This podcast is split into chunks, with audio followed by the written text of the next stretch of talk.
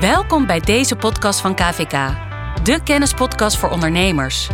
In deze aflevering het verkopen of stoppen van een bedrijf.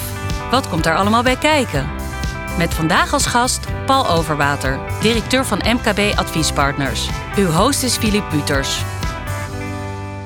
Welkom, ik ben Philip Buters. Bij mij aan tafel is aangeschoven Paul Overwater. Welkom Paul.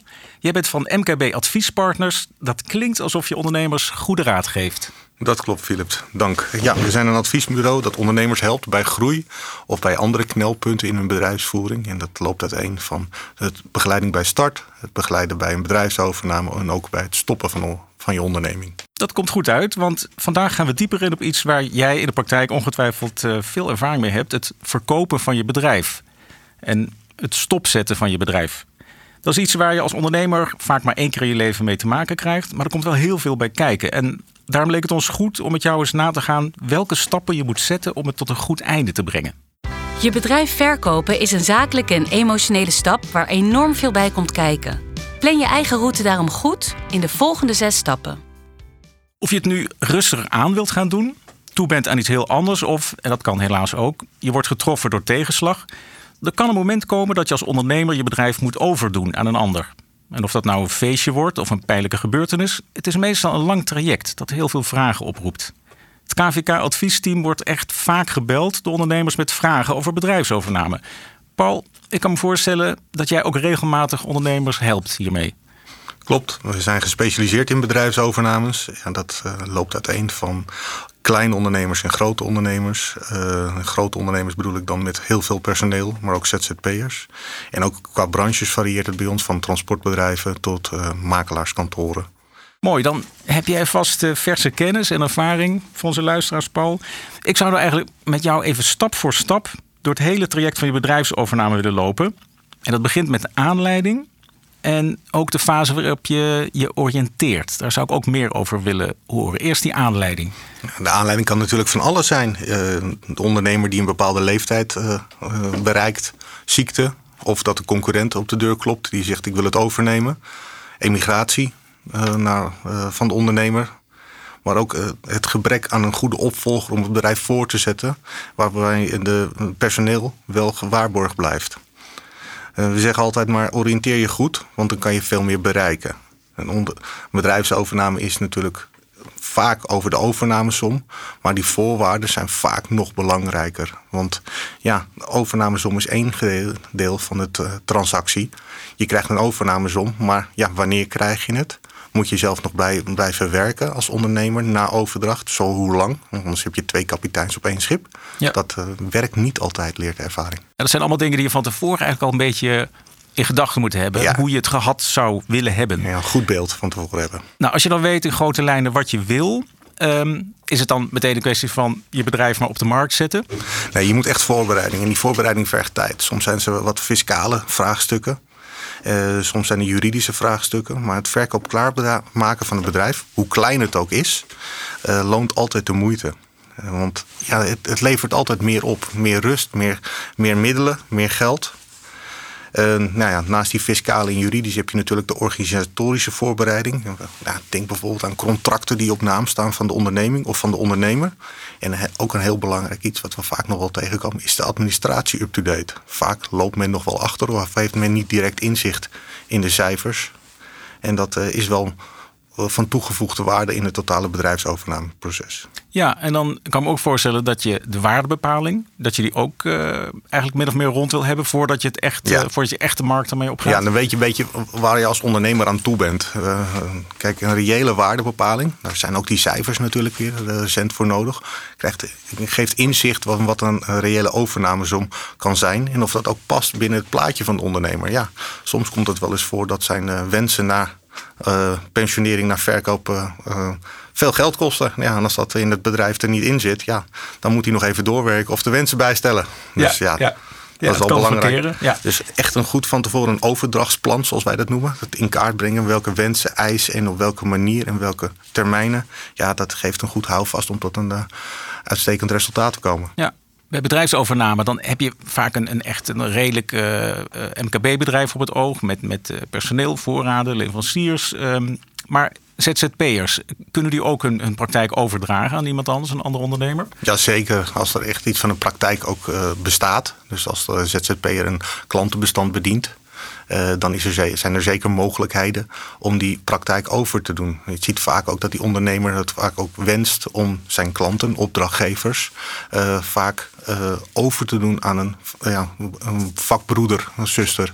Om zo de continuïteit ook voor zijn klanten, die ja, al vaak lang klant zijn, te continueren. Ja, heel goed. De volgende stap is de fase van de, echt het zoeken van een koper. Hè? Je, je hebt een bedrijf, je hebt een prijs, alles is goed voorbereid een koper vinden. Waar begin je te zoeken? Ja, dat uh, is altijd vaak de eerste vraag die wij stellen. Is er iemand in de familie die eventueel uh, geïnteresseerd is? Ik, en vaak zegt die ondernemer nee of ja. Maar als hij nee zegt, vraag ik dan altijd wel aan de ondernemer: heb je het echt gevraagd? Want we komen ook wel eens voor dat hij zegt van nou, nee. En op het moment suprem komt toch uh, zoon of dochter om te zeggen van nou, ik wil toch het familiebedrijf voortzetten, ook al zit ik in een andere branche. Ja. Nou, als je echt op zoek gaat en je hebt je voorbereiding goed gedaan, waardebepaling, verkoopmemorandum en dergelijke, al je gegevens zijn klaar, dan kan je uh, de markt in. En er zijn verschillende manieren voor. Uh, er zijn in Nederland een aantal uh, bedrijven, beurzen, platformen, waar te koop gevraagd en te koop aangeboden bedrijven anoniem worden aangeboden. Ja, dat kost wel geld om de deel aan te nemen. maar veel overnameadviseurs hebben al toegang tot, dat, tot die databanken. Soms zijn ze publiekelijk, soms zijn ze wat eh, in een closed environment. Um, die adviseur die heeft daar inzicht in, die weet hoe de vraag loopt. Natuurlijk het, het netwerk van de adviseur, dat is ja, ook wel cruciaal om te zeggen, heeft die ervaring? Zijn er, ken, zijn er al transacties in die branche gedaan? Dat geeft ook wel een duidelijke meerwaarde. Andere kanalen zijn natuurlijk ook, ja, wat je vaak ziet dat die ondernemer zijn concurrent of samenwerkingspartner belt te zeggen van ja, ik heb er geen zin meer in. Heb jij interesse? Dat kan heel snel werken. Ja. Alleen het nadeel is dan wel dat het gelijk bekend is. En dan, ja, dan heb je maar één kandidaat en dat onderhandelt. Als wij als adviseurs dat zeggen, ja, niet makkelijk. Liever nee, meerdere kandidaten. Niet goed voor de prijs, lijkt me. Ja. En zo'n zo'n zo'n adviseur, die kan je ook helpen bij het opstellen van zo'n verkoopmemorandum, hè? Ja, zo'n verkoopmemorandum, dat is uh, een, uh, een ja, een weergave, een, een, memorandum echt waarin de belangrijkste punten van de onderneming zijn opgenomen. het voordeel is dan dat een kandidaatkoper snel kan zien van wat, wat doet de onderneming, hoe zijn mhm. zijn resultaten. En ja, dan, dan loopt het proces gewoon sneller. In plaats van dat je alles uh, vraag voor vraag moet gaan beantwoorden. Ja. En ja, dan, dan zit er ook de plus en de min in het verkoopmemorandum natuurlijk. Ja, heeft het bedrijf, uh, moet er nog geïnvesteerd worden in bepaalde zaken, ander niet. En ook de financiële paragraaf is natuurlijk uitermate van belang. Wat is de historie? Hoe ziet, uh, ziet de vooruitzicht eruit? Dat is uh, erg belangrijk. Ja, lijkt me nou het stuk dat je echt heel vertrouwelijk moet behandelen. Want dat, is, ja, dat is heel vertrouwelijk natuurlijk. Um, naast natuurlijk al die uh, organisatorische en bedrijfseconomische facetten... zijn natuurlijk die overnameparagraaf, de overname-som-paragraaf moet ik zeggen... Uh, ook belangrijk. Uh, vaak kijkt men al eerst naar de achterste bladzijde waar dat vaak staat. Wat is de overnamesom en wat zijn de bijbehorende voorwaarden? Ja, en nou stel dat je hebt dan toch een, een koper gevonden het klikt echt. Ik kan me voorstellen dat je, ja, het is ook een beetje daten, denk ik. Maar als het nou klikt, wat uh, is dan de volgende stap die je zet? Je, ja, die fase zou je beginnen te noemen van, van contact naar contract. Oh, ja. uh, eerst ga je de onderhandelingen in. Natuurlijk weer over die overnamesom en die voorwaarden. Want dat, uh, dat is, zijn ook belangrijke elementen erin. Ja, dat gaat naar een intentieovereenkomst of een ja, koopovereenkomst met een aantal voorwaarden. Vaak is dat boekonderzoek. Mm -hmm. Dat is een due diligence, noemt men dat ook wel. Dat is een onderzoeksplicht door de koper en een informatieplicht voor de verkoper. En er wordt gekeken wat, wat voor risico's zitten er in de onderneming die verkocht of gekocht gaat worden. En daar krijgt men dan een beeld voor van ja, koopt men een, eh, een, een hoofdpijndossier of uh, zit alles goed op, de orde, op orde. Vaak zie je ook dat als je die intentieovereenkomst sluit, dat dan gelijk al een uh, voorbehoud van financiering zit er ook in. Want er moet natuurlijk wat gefinancierd worden. En dat kan ook gelijk opgestart worden. Omdat er natuurlijk ook een doorlooptijd uh, vergt bij banken. En natuurlijk de koper moet ook zijn hele financiering op orde krijgen. Eigen geld, uh, lenen, informeel of andere bijzondere financieringsvormen die er tegenwoordig zijn. En, en kom je nog andere voorwaarden tegen die je dan inderdaad in zo'n zo'n overeenkomst kunt neerleggen? Uit jouw praktijk? Ja, je kan uh, voorbeelden. Ja, er zijn altijd heel bijzondere. Wat, wat hadden we laatst? Een ondernemer in de, in, in de groenbranche, een hovenier. Ja, die, hij, we hebben het bedrijf verkocht. Die stelde toch als voorwaarde dat elke twee weken zijn gras gemaaid moest worden door de koper. Tot, dus, uh, tot het einde der tijden. Tot het einde, nou, zes, zeven jaar. Dat stond in het contract. Ja, mooi. Ja, uh, ja soms krijg je een parkeerplaatsen, uh, koffie drinken. Ja, je kan het zo gek niet bedenken, maar sommige ondernemers hechten daar veel waarde aan. Ja. Nou ja, als de koper dat ook ja, daarvoor genegen is, ja, dan. Ja, als je ervoor tekent, ja. prima. Dan komt nu het moment van, van de overdracht. En dat lijkt me een kwestie van op naar de notaris, bloemetje mee, champagne achter de hand. Klopt dat? Dat klopt, de overdracht is wel meer een formele kwestie. Kijk, als je aandelen verkoopt, moet je langs de notaris. Uh, anders kan je het via een activa-transactie, waar je alle andere uh, spullen van je bedrijf, uh, inventaris, voorraden, bij elkaar in een koopovereenkomst brengt en zo overdraagt. Ja. Ja, belangrijk daarin is natuurlijk ook de boekhouding. De afsluiting van je, je boekhoudperiode mm tot aan overdracht. Daar moeten ook alle verplichtingen in komen te staan. Uh, denk bijvoorbeeld opgebouwde vakantiegelden die, van het personeel die meegaan naar de koper. Maar ook een belangrijk punt daarin is het onderhanden werk. Dat is in hoever neem je die mee in je koopovereenkomst en in je balans. Maar dat is natuurlijk vaak al opgenomen in de details van de koopovereenkomst. Want je maakt echt een knip, hè? Dus je hebt ook nog onderhanden werk, kan ik me voorstellen. Ja, onderhanden werk is altijd een leuk discussiepunt. Uh, omvang van voorraden, wanneer is de voorraad geteld? Natuurlijk zie je vaak natuurlijke momenten in het jaar. Dat is natuurlijk de 31 december, 1 januari uh, knip. Maar ja, eigenlijk ja, moet er alleen een balans opgesteld worden per overdrachtsdatum. Ja. En dan kan je op elke dag van het jaar, uh, bij wijze van spreken, een bedrijfsovername realiseren. Ja, en ze had ik het net al over champagne. Maar ik kan me toch voorstellen dat als je bedrijf, ja, als je het echt moet laten gaan, dat dat toch best een moeilijk uh, moment is. Ja, vaak hebben ondernemers daar ziel en zaligheid in hun hele leven ingelegd. Eh, ingelegd. Wat we ook vaker zien is dat uh, opvolging niet meer uh, een gegeven is. Mm -hmm. Zoon, dochter of neef, nicht neemt niet altijd meer het familiebedrijf over. Dus moet er toch wel gekeken worden naar een, andere opties.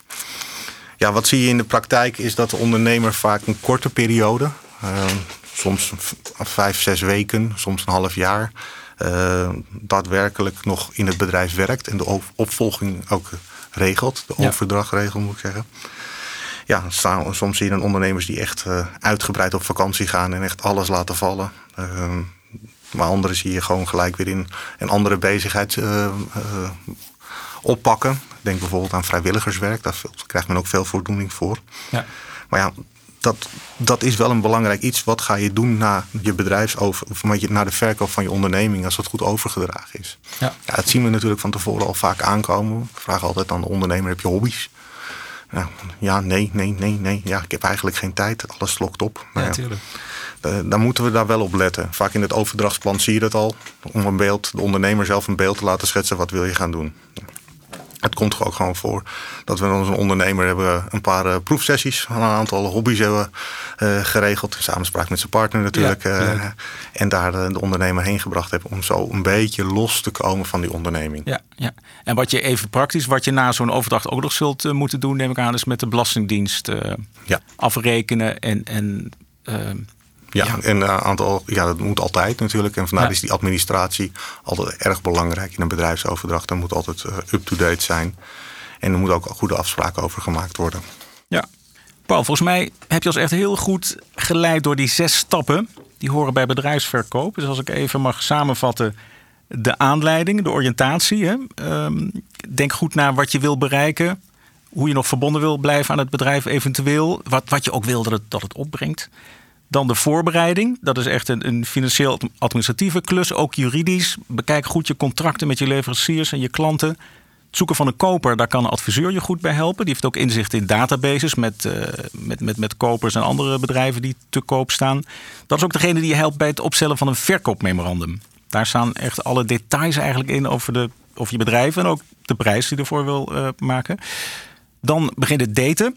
Het vinden van een koper. Zodra je die gevonden hebt, is het tijd om een echte verkoopovereenkomst uh, op te stellen. Daar kunnen allerlei voorwaarden bij zitten. Ik vond een hele leuke die gras, uh, dat gras maaien. Dat zou ik ook wel willen. Zes, zeven jaar je gras laten maaien na de verkoop. Die verkoop zelf, die overdracht, dat is ook iets heel formeels. Daar kun je voor naar de notaris moeten. Maar het is vooral belangrijk dat je op de balans dat je die balans afsluit op de datum van verkoop. Betekent natuurlijk ook dat je dan uh, met de fiscus nieuwe afspraken zult moeten maken. En dan begint de periode na de overdracht. Ja, als het goed is, heb je het voor elkaar en kun je cursus golfen gaan doen. Maar uh, het is geen makkelijke periode. Maar ja, we hopen dat de meeste ondernemers er gewoon, uh, gewoon goed uitkomen en daarna van het leven kunnen genieten. Wat ook mooi is, KVK heeft een gids uitgebracht. Daarin vind je dezelfde zes stappen. Meer informatie daarover. Die is te downloaden. Dat is de KVK-gids voor bedrijfsverkoop. En die kun je downloaden op kvk.nl slash gidsbedrijfsverkoop. Dat is dus kvk.nl slash gidsbedrijfsverkoop. Dan gaan we naar het volgende onderwerp. Een bedrijf stoppen. Het is vaak een stuk lastiger dan er een starten. Wat moet je allemaal regelen voor een goede finish? Ja, een bedrijf starten, dat is zo gebeurd. Er wordt ook veel over gepraat, hè, over starters en start-ups. Maar stoppen met je bedrijf, dat is toch echt andere koek. En dat heeft ook niet altijd een leuke reden of aanleiding. En dat is ook nog een stuk lastiger en dat kan ook best lang duren voordat alles is afgerond. Paul, jij weet als adviseur van MKB Adviespartners goed wat er allemaal komt kijken bij stoppen met een bedrijf. Wat, wat kom jij bijvoorbeeld tegen als, uh, als aanleiding voor ondernemers om een bedrijf stop te zetten? Nou, dat loopt uiteen. Uh, ziekte is vaak een heel uh, punt wat heel snel natuurlijk moet, waardoor het bedrijf echt niet verder kan. Soms is het ook gewoon leeftijd, soms zijn het ook andere omstandigheden. De, markt verandert, de vraag vanuit de markt verandert. dat, dat loopt echt uiteen. En dan is het inderdaad ja, het geval dat je dan geen koper kunt vinden. Dat, Ja, dat is altijd lastig, vooral als het natuurlijk snel moet. Maar soms uh, zie je het ook aankomen. Ja, en soms moet je ook gewoon je verlies daarin nemen, hoe hard het ook klinkt. En dan, soms is een verkoop voor 1 euro makkelijker, sneller geregeld. Dan zelf alles gaan stopzetten met alle risico's en tijdsduur die het nog met zich meebrengt. brengt. ja. ja, lastig. Maar stel je hebt de knoop doorgehakt, je besluit te stoppen met je bedrijf. Dan komt er toch echt een berg aan praktische, financiële en juridische to-do's op je af, kan ik me voorstellen. Ja, kijk, een bedrijf is sneller gestart dan gestopt, zeggen wij dan. Uh, klanten, leveranciers moeten geïnformeerd worden. En let goed op je gemaakte afspraken natuurlijk met leveranciers. Heb je een, wat voor verplichting komt eruit? Uh, niet dat je na rand nog een claim krijgt van je, je zou nog leveren of je zou dat en dat nog doen. Ja. Dat moet al belangrijk uh, zijn. Um, ja, praktisch is natuurlijk je, al je kosten die doorlopen, bedrijfsverzekeringen, abonnementen, domeinnaam. Uh, dat heeft ook vaak een looptijd. Uh, dan let daar ook gewoon op. En natuurlijk uiteindelijk uitschrijft bij het handelsregister. Ja, en dan personeel, hè? dat lijkt me ook heel belangrijk. Ja, uh, stopzetting, personeel, dat is natuurlijk iets wat, wat niet echt altijd makkelijk met elkaar samengaat. Nee. In de regel heb je daar een ontslagvergunning voor nodig. Uh, die regelgeving is de afgelopen jaren wel uh, sterk veranderd. En dat kan van bedrijf tot bedrijf verschillen. Dus ja, mijn advies is laat je daarin goed voorlichten, adviseren. Want dat kan je een heleboel tijd en een heleboel geld schelen. Ja, dat moet je netjes doen. Paul, ik uh, kan me ook voorstellen dat er ook mogelijkheden zijn voor de ondernemers zelf om een inkomensvoorziening te treffen, om een soort uitkering te ja. regelen. Ja, die zijn er. Dat is, uh, er zijn wat mogelijkheden. Dan laat je daarvoor wel goed informeren en kijken of je aan de voorwaarden voldoet. Enerzijds heb je daar de BBZ, besluit bijstand verlening zelfstandigen. Ja. Of de IOZ, ja, dat is een hele mond vol, maar dat is de wet inkomensvoorziening ouder en gedeeltelijk arbeidsongeschikte gewezen zelfstandigen. Zo. Ja, maar daar moet je wel mee opletten, want die is pas voor 55 jaar en ouder. De ondernemer moet daar dus aan die leeftijdseis voldoen. Ja, ja. En dan uh, volgende stap lijkt me ook de Belastingdienst. Die zal ook eh, willen afrekenen als je stopt uh, met je bedrijf. Ja, dat is, uh, dat is een gegeven. Vooral als je in een uh, inkomstenbelastingondernemer bent, dus een uh, eenmanszaak of een FOF, dan moet je, ga je je bedrijf staken, zoals men dat bij de belasting doet. Dan ja. moet je een stakingswinstaangifte doen. Dus ook een fiscale oude dagreserve ervoor die opgebouwd is. Ja. ja, dan moet je, die valt dan vrij en daar moet je dan ook over gaan afrekenen. En ja, alle verdere regelgeving op belasting komen dan ook om de hoek. Want wat kom jij tegen bij die, die voor? als je daarover moet afrekenen, is dat meteen de verschuldigde belasting betalen? Of, of ja, er zijn verschillende dat... oplossingen voor. Of je betaalt het in één keer natuurlijk progressief belastingssysteem. Dan betaal je meer of je kan het omzetten in een, in een uh, bankspaarproduct. Waardoor je de belastingdruk kan spreiden. Maar belangrijk is wel dat er wel middelen beschikbaar zijn om die uh, belastingclaims, zoals die voortkomt bij staking, uh, te kunnen voldoen. Ja, je moet het echt liquide hebben. Hè? Ja, ja. ja. Nou, daarom, ja, onze divisie is dat. Neem contact op met je boekhouder of je accountant. Uh, je bent vast niet de eerste die bij je boekhouder of accountant aanklopt. En je zegt van ik wil mijn bedrijf beëindigen. Ja, en dan kan ik me voorstellen dat je die administratie, dat, is een algemene verplichting, dat je die een aantal jaren nog paraat moet houden? Dat je, dat je moet ja, daar is, daar is regelgeving voor. Uh, je moet een bewaarplicht van zeven jaar. Um, voor je belastingaangiftes. Uh, dus ook je stukken vanuit je onderneming, je, je kasboek en dergelijke. Ook stukken voor verzekering en garanties, uh, die moet je ook bewaren. Vergeet het niet. En een ander punt is dat wat we nog wel zien is een ondernemer die zijn bedrijf stopt. Zorg ook dat de post lang doorgestuurd wordt. Want sommige dingen komen maar eens per jaar. En die mis je dan. En dan ben je er nog een paar jaar, zit je eraan vast. Of je, het gaat een eigen leven leiden, waardoor je er later nog meer uh, ja, toch moet afkopen. Ja, precies. En dan kun je ook uh, nare aanmaningen krijgen waar, je, waar je echt totaal geen weet van hebt. Ja, en dan zit het erop, dan heb je het bedrijf gestopt. Dus als ik even mag samenvatten. Nou ja, het begint met die aanleiding die niet altijd even vrolijk is. Maar als het echt niet lukt, jouw tip was toch, kijk toch of het desnoods voor 1 euro je bedrijf toch over te doen aan iemand anders. Zodat het toch kan worden voortgezet. Als het echt niet lukt, ja, dan wordt het veel praktische dingen. Uh, juridische en, en een paar fiscale zaken ook.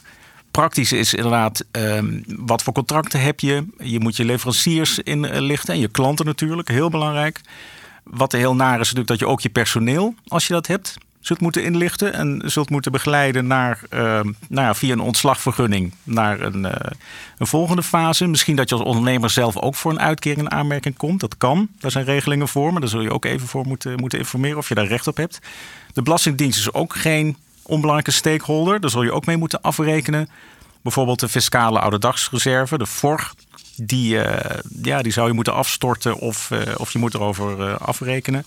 En um, als dat er allemaal op zit, is het toch zaak dat je de administratie uh, bewaart. Dat moet je gewoon doen. Dat ben je verplicht, hè, zeven jaar. En een goede tip van jou is ook laat de post doorsturen. Dat je niet nog eens voor verrassingen komt uh, te staan met verplichtingen uit het verleden die dan toch, uh, ja, waar je dan toch voor zult moeten op, opdraaien. Maar ik denk als je deze stappen allemaal hebt doorlopen, dan, ehm, ja, dan kan, kom je in ieder geval goed beslagen ten ijs. Heb jij nog één tip voor onze luisteraars, Paul, die denken over stoppen met een bedrijf? Ja, een goede voorbereiding helpt echt. Schroom echt niet om daar hulp voor in te schakelen, want het, het levert het gewoon meer, het is gewoon van toegevoegde waarde. Ja, zeker. Nou, als je nog meer wilt weten over het staken van je onderneming, dan heeft KVK erover een stappenplan. Dat heet Bedrijf stoppen in 10 stappen. En dat vind je op de website ondernemersplein.kvk.nl. Dat is dus bedrijf stoppen in 10 stappen te vinden op ondernemersplein.kvk.nl. En Paul, tot nu toe zaten we als ondernemer zelf aan de kloppen. Hè? Kon je zelf je beslissingen nemen. Maar er is natuurlijk ook de mogelijkheid dat je gedwongen wordt uh, te stoppen.